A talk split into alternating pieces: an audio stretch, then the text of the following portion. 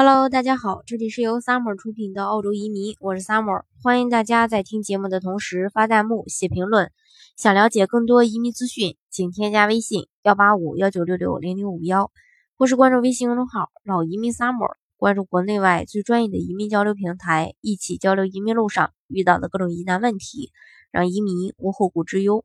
今天呢，跟大家来分享一下澳洲和加拿大的投资移民有什么不一样。其实提到澳洲和加拿大，几乎无人不知，那无人不晓。那作为这个，呃，两个老牌的移民国家呢，也是深受国人的追捧。另外，加拿大和澳洲的移民项目当中都有投资移民，但是两个国家的投资移民对申请人的要求是不一样的。那这个两个国家的投资移民到底有什么不一样呢？今天就跟大家从这么几个方面来分析一下。第一点就是从投资的移民项目来看，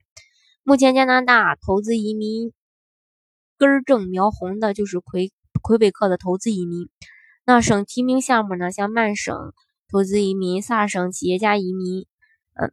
还有这个嗯嗯 NS 省的这个呃投资移民等等。嗯，都是这个一步到位拿枫叶卡的这种时代呢，已经嗯一去不复返了，都是先拿工签再转呃绿卡。而澳洲的投资移民有幺八八 A、幺八八 B 和幺八八 C，还有幺三二商业移民，还有呃去年新出的幺八八 E，但是对申请人来说难度有些大，所以说幺八八 E 呢可以先忽略掉。总之吧，种类比较多，容易让刚接触的人呢眼花缭乱。那再从申请类别上来看，加拿大魁北克省不区分股东和高管，只要具备两年以上的管理经验就可以。当然，对高管的定义是部门经理级别以上的掌管人财务。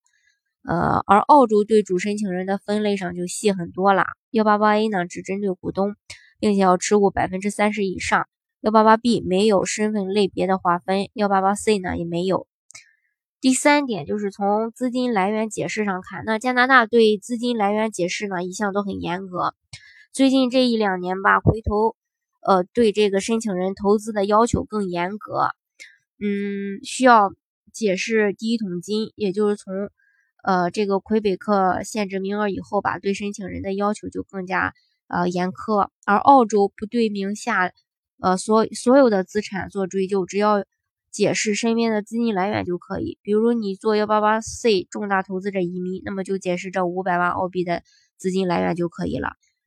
而这个魁北克的投资移民不行，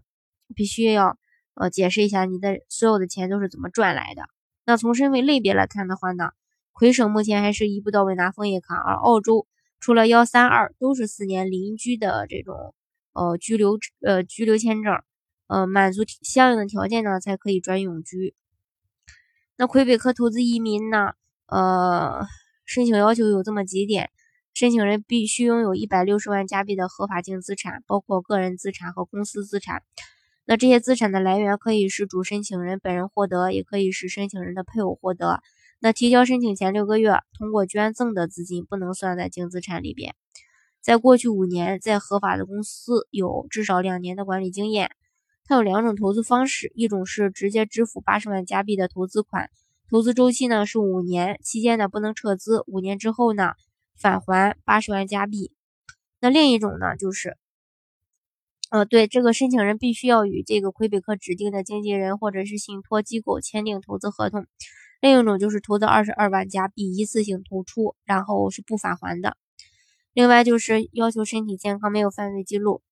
而这个幺三二也是属于刚才说过的，呃，一步到位拿绿卡的。他对主申请人的要求就是，呃，主申请人五十，呃，年龄呢在五十五岁以下，家庭资净资产一百五十万澳币以上，申请人是企业股东，持股百分之三十，商业净资产不少于四十万澳币。那申请人在申请前的两个财政年度，企业年营业额都要在